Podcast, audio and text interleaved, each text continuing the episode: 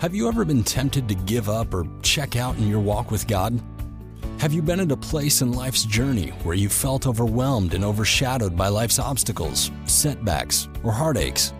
It could be you're at such a place right now, a place where you are hungering for hope. If so, then Hope Along the Journey podcast is a ministry of encouragement created specifically with you and others just like you in mind. And now, here is your host, Mark Cravens, to share a word of encouragement with you today. Thank you, John, and welcome, ladies and gentlemen, to today's Hope Along the Journey podcast. I'm Mark Cravens, your host, and it's great to have you listening in today. And it's also great to have my good friend, Reverend Mark Sankey, here. Mark, welcome to today's podcast. Thank you. It's a privilege to be here. It really is. Yeah, and I this is not a commercial, but the man does like La Rosa's pizza. I did Oh, find that out. Man, so oh man. he's a true Cincinnati at heart. You probably like Skyline Chili too. Skyline chili, Yeah. La Rosa's, yeah, Frisch's, Graeter's ice cream. Graeter's ice cream. Yeah, the list can go on Yeah. and on. But it's so good to have Mark. Mark and I have been friends for many, many years. And it's just a real honor to have him today. And friends, you're going to really appreciate what he's going to share in today's podcast and also next week's podcast, because we're probably going to need to do this in two parts to get the story in. But Mark has an incredible story of God's grace at work in his life. Mark has been a pastor for around 13 years. He's also served as a missionary for six years.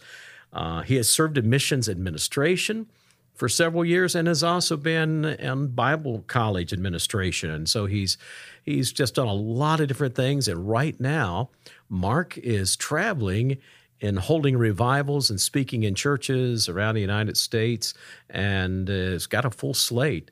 But uh, God is using him mightily. But he's got a powerful story to tell.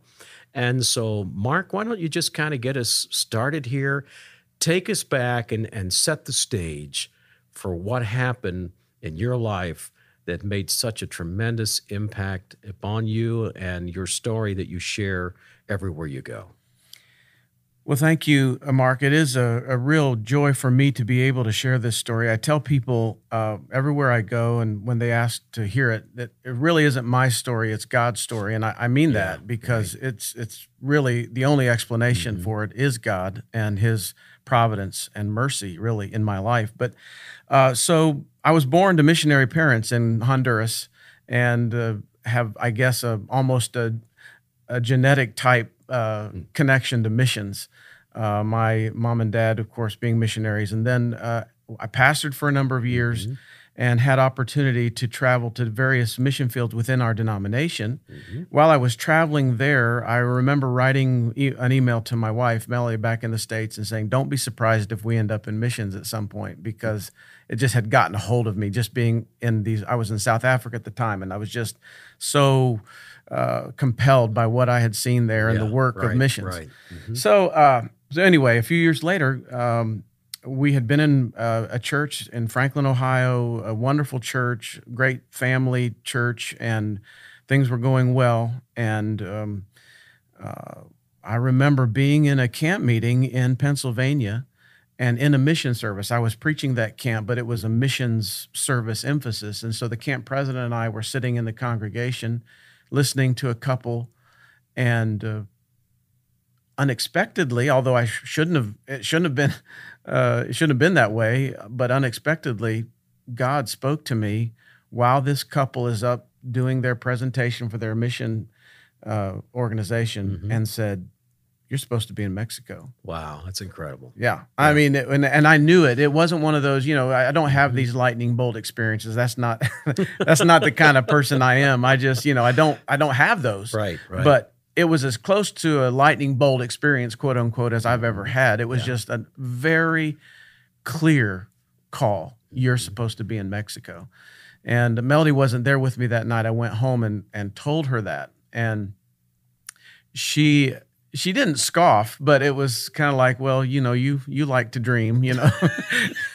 oh, don't we love our We love our wives are our biggest fans, yeah. they? well, Oh, you know, she she has uh, she has kept my feet on the ground uh, on I more than one occasion. completely. yeah. But I was convinced. I mean, I knew I knew Yeah. God had spoken, and I was convinced that was what I supposed I was supposed to do. But that's kind of how really got started. Vi- visits to various mission fields where God just began to put this desire and passion in my heart for global missions. Mm-hmm. And as that grew, uh, then uh, then God spoke, you know, during that that mission service very clearly Mm-hmm. and told me, you know, said this is where I want you to be. And uh, I've never really gotten away from that call. You know that Yeah. that I not just you know that specific call to Mexico, but Right. just the call to missions in general, the world, global Yeah, missions. yeah. It's a passion. It probably will never go away. Yeah. I, uh, you know, I've I've talked to people who have gotten bitten by the missions bug. You know, and when you when you start seeing the world from a global perspective, Oh yes. and you get out of the bubble of the United States and you begin to see how God is working around the world, Yeah. you, you're you are you're changed for life. No You're, question. you're never going to be the same. Your world has enlarged. Your vision has enlarged. Like you become. Am I right or wrong? You become more about the kingdom Definitely. because you realize that the kingdom is cross cultural.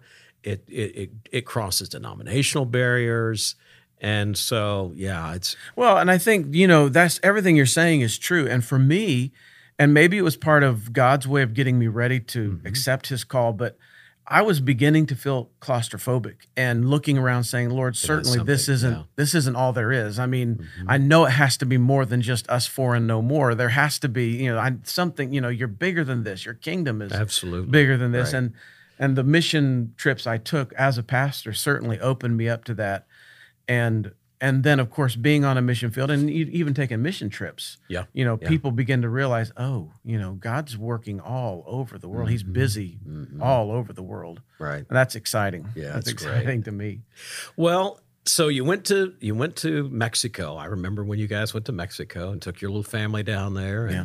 I know a lot of people probably thought you were crazy. they did you know, and it was not wise, but you did it. Yeah. And God really blessed your efforts there. So, Mark, we, I know there's so many things I'd love to talk to you about, but I want to now move into transition and tell us about what the event that took place, this life changing event that you actually have written a book Mm-hmm. about. Um, I've got that copy of, thanks for the copy of the book, by the way. sure In Angel's Charge, a missionary survival story. Talk to us, Mark. Tell us about how this book came to be. One of the several things that our missions board had tasked us with when we went down was reinstituting or bringing back around some viable mm-hmm. uh, Bible education for our mm-hmm. pastors and young Right. people. A lot of trial and error, prayer and fasting went into mm-hmm. trying to figure out how to do that. Uh, but finally, we settled on. We felt like God was leading us to do what we just called unofficially a traveling Bible institute, and we would travel to the various areas where we had churches in Mexico, all over from stem Okay, to stern, okay. from the Texas border all the way to the Pacific Ocean. We had churches, and so we would travel around to these various locations and bring our professors and the textbooks and the pastors were already there the church served as classrooms and you know so we had young people there pastors there and we just traveled around so uh, one of those one of those Bible Institute sessions took place in the geographical center of Mexico in a city called Salamanca, in the state of uh, Guanajuato. And we had lived there for a while when we first moved into Mexico, and then we moved up to Saltillo, which was closer to the border uh, for our second term. But we were back down in Salamanca in October of 2009 doing these Bible Institute classes. And pastors from all over Mexico were there. Uh, several from the U.S. had come down to help us teach the classes and so on. And uh, it was it was Friday, October the 23rd, 2009. And John Parker, who at that time was our missions president of our denomination, was down there. And it fell my lot to take him. He was leaving that day to go back home. And so I was going to take him to a bus station in the very large city of Querétaro, which was about an hour to the east of Salamanca. Millions of people, this huge city. He was going to get on a bus, and that bus was going to take him three and a half hours due south to the Mexico City airport. He'd get on a plane and go back to Easley, South Carolina, where he was living at the time. That was the plan. Right, right. And, and so that's how this how this really started. Uh, you know, it's early in the morning. It's still dark outside. My wife is, of course, still in bed and asleep, and our our kids who were little at the time they were still asleep. No one should be up at the time. You know, we were. It was early. Yeah, right, And right. So uh, John and I we met at the car. I remember telling Melodie goodbye. I'll see her in a couple hours. You know, it's just going to be a quick trip over there, drop him off, and come back to finish up the day. And uh, so we got in the car, put his luggage in. He got in the passenger seat. I got in the driver's seat, and down the road we went. And uh, it was on a very well constructed road. It was nothing wrong with the road itself, a four lane highway, a grass median. The only thing I could say really about the road itself that would in any way be negative is just that it was very remote. After we left Salamanca, there was really, for the next 20 miles or so, there was nothing no villages, no mm-hmm. businesses, houses. That was just kind of a forlorn, remote section of highway in the middle of Mexico. Did you have any idea when you started that day? Did you have any premonition? Did you have any idea that this day was somehow going to be different than any other day in your life? None whatsoever. Wow. None whatsoever. In fact, in the storms that I've encountered in my life, and there have been several, Mm-hmm. uh, I think one of the signatures of those storms is the suddenness and and the unexpectedness of of those storms. Just all of a sudden, the, Oh, so true, the rug being pulled out from underneath you. I had no no premonition, nothing. In fact, the in the car that day, John and I were just rejoicing. We were we were happy, we were smiling, we were thanking God for answers to prayer that he had he had given to us that week. It was just a very positive uplifting Mm-hmm. time in the car as we as we traveled down, down the road you know we and we're good friends john Yeah, is a right. dear dear friend of mine he's a he's a, a, wonderful man of god and and we Mm-hmm. i call him now we call each other blood brothers now for obvious reasons that will soon be made obvious but uh, john and i have traveled around the world together and we've gotten to be you know really really dear friends uh, but no, the atmosphere couldn't have been more positive or optimistic in the car that morning as we drove down the road. Yeah. Well, on that note, we're going to take a break to hear from our sponsor, and then we're going to come right back. And I want you to launch in to telling us what happened on that unforgettable trip that day. I'd like to take just a moment to recognize one of our sponsors, and that's God's Bible School and College. God's Bible School and College is located in Cincinnati, Ohio, and for over 100 years, it has been sending out Christian workers, pastors, and missionaries literally around the world. God's Bible School and College is a fully accredited college offering both on campus and online courses. Great faculty, a great place to study and to know God's Word. So, if you or someone you know is looking to go to Bible college and prepare themselves for the ministry God has called them to do, then please visit their website at www.gbs.edu. Again, that's God's Bible and School and College at www.gbs.edu. Thank you, God's Bible School, for your sponsorship of the podcast. And now back to our Hope Along the Journey podcast. So back to the story, Mark. You you left that morning. You and John Parker. You had no premonition that anything was going to go wrong that day. So tell us now what happened on that lonely stretch of road on that dark morning. when we came to Mexico, we our our coming to Mexico coincided with the new Mexican president's coming to coming to power, Felipe mm-hmm. Calderon, and it was under his administration that the drug war really started and, and got out of control. So all over Mexico, in various hot spots, there was v- just out of control violence, lawlessness in, in many parts of Mexico, and we were surrounded by it. But to be honest, where we were was not known at the time for any kind of drug violence Wow. at all. But it it was an era and still is, but it was an era when there was a lot of violence that could happen at any time. Gotcha. And, and so that was the kind of the broader context of where we were. Uh, But anyway, so we're driving down the road, talking and just thanking God for all that He had done for us that week. And uh, we began to encounter, uh, I remember, looked like broken up pieces of concrete block. That's what it looked like. I remember thinking maybe there was a flatbed truck in front of us that had lost you know, Yeah, a few right, blocks and they had broken up. Mm-hmm. That's what it looked like. It wasn't that, but that's what it looked like to me. And they were all in the fast lane. I was headed, I was in the fast lane, maybe 70 miles an hour. And we didn't think anything of it. There wasn't any signal to us that there was danger approaching or anything. You know, you third world country, you see, see things in the road mm-hmm. all the time. You don't think anything really of it. It's just kind of the way it is. But so that my car wouldn't sustain damage, tires or undercarriage, I decided I would switch lanes because in the slower lane, the right lane, there didn't appear to be really any any rocks. So what I tell you from this point on, I tell you mainly from memories, John's memories. He was fully alert. You don't really remember a lot of this. Most of what I tell you, I don't remember. I have bits and pieces, but what happened next, I have no memory of. Uh, as I started to switch lanes, three, at least three rocks were thrown from the side of the road. Again, it's very dark. We never saw anyone, but from the side of the road off to our right, uh, a number of rocks were thrown. Three of them hit the car. One of them glanced off the side view mirror of John's passenger door, the other off the top of his window on the body frame, the frame of the car. And the third came crashing through the windshield left of center uh, with a huge explosion and impacted my forehead. Uh, you can see the dent in my forehead Yeah, looking at me right now. Yeah, That's the scar's where still there. Yeah. Yeah. Uh, so huge impact, and again, not to be unnecessarily gross or crude, but just to explain how how how bad things were. There was an immediate explosion of blood in the cab of that vehicle. I was immediately blinded, could not see. Oh wow. My hands fell lifelessly from the steering wheel. John thought I had been killed on impact, and he reached over and instinctively and grabbed the steering wheel. Why, in the moment of impact, I wouldn't have just jerked the, you know, jerked the wheel and us mm-hmm. go end over end into the median, I can only attribute to the the grace and providence of God That's because right. my hands fell off. He grabbed the steering wheel, thought I was thought I was dead, and then he realized I was still alive because he could hear my breath trying to find passage through my airways that were rapidly filling up with blood. So I was mm-hmm. rattling and gurgling and all the things that go along with someone who's dying.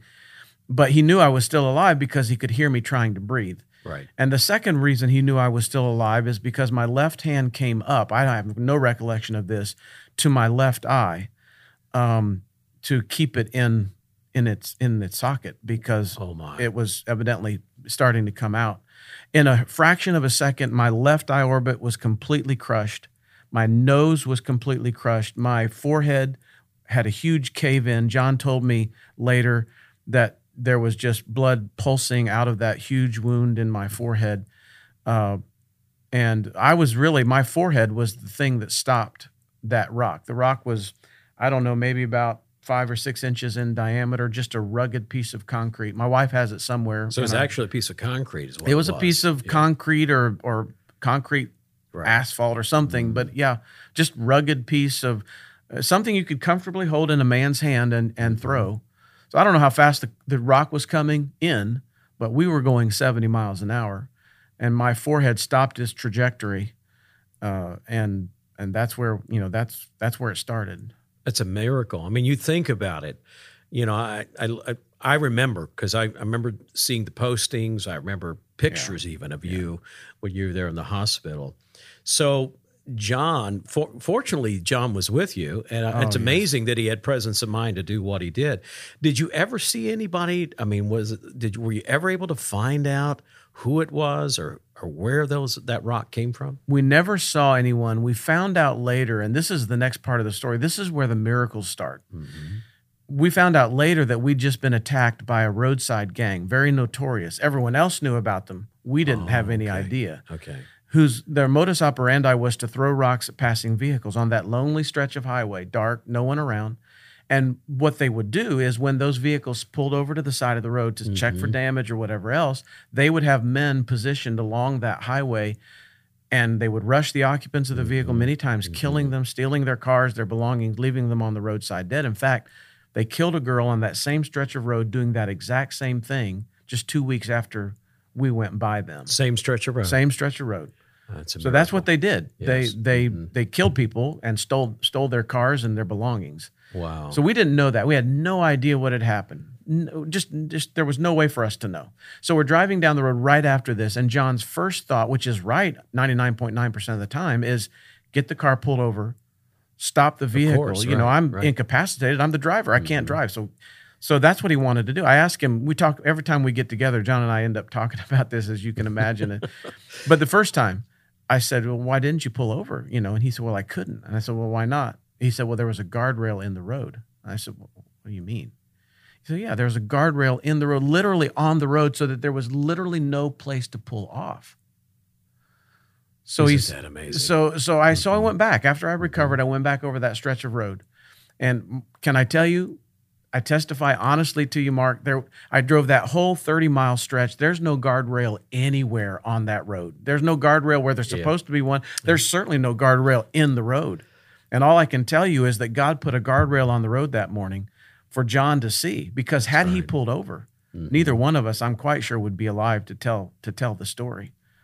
Wow. And, So and that's just the beginning of, of Yeah. so many miracles. In fact, I can't, you know, usually when people ask me to tell this, I talk as fast as I'm talking now to try to get it all in. And it's about an hour. So, you know, there's so, and even then I Yeah. can't get in all the little miracles that happen along the way. Yeah. But that's the first of, of several. Well, thank you, Mark. And we are going to uh, make this a two part podcast. And so we're going to uh, record this uh, next part and have it ready the following week. But for those of you that are interested, I want you to I want to go ahead and mention the book In Angel's Wings, a missionary survival story. Where can they find this book? The best way to do it is just to go to our Facebook, either Melodie Okay. Sankey, my wife, M E L O D I E Sankey, Mm-hmm. or my my page, Mark Sankey, and ask us for it, and we'll we'll get you the information. You can also go on Amazon, Okay. and and you can buy it there too. The book's on Amazon. All right. Again, that's In Angels Charge, a missionary survival story. It's a great book. And if you don't have a copy of this, you need to get a copy of this book. Well, ladies and gentlemen, that's all for today's podcast. We thank you for listening to Hope Along the Journey. And as always, remember that Jesus Christ is truly the hope of the world. And if you look to him, he will give you the hope you're looking for along life's journey. God bless you. Take care. Thanks for listening to today's podcast.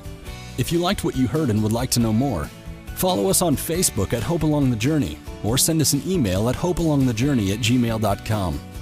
Thanks again for listening, and we hope you join us again for more hope along the journey.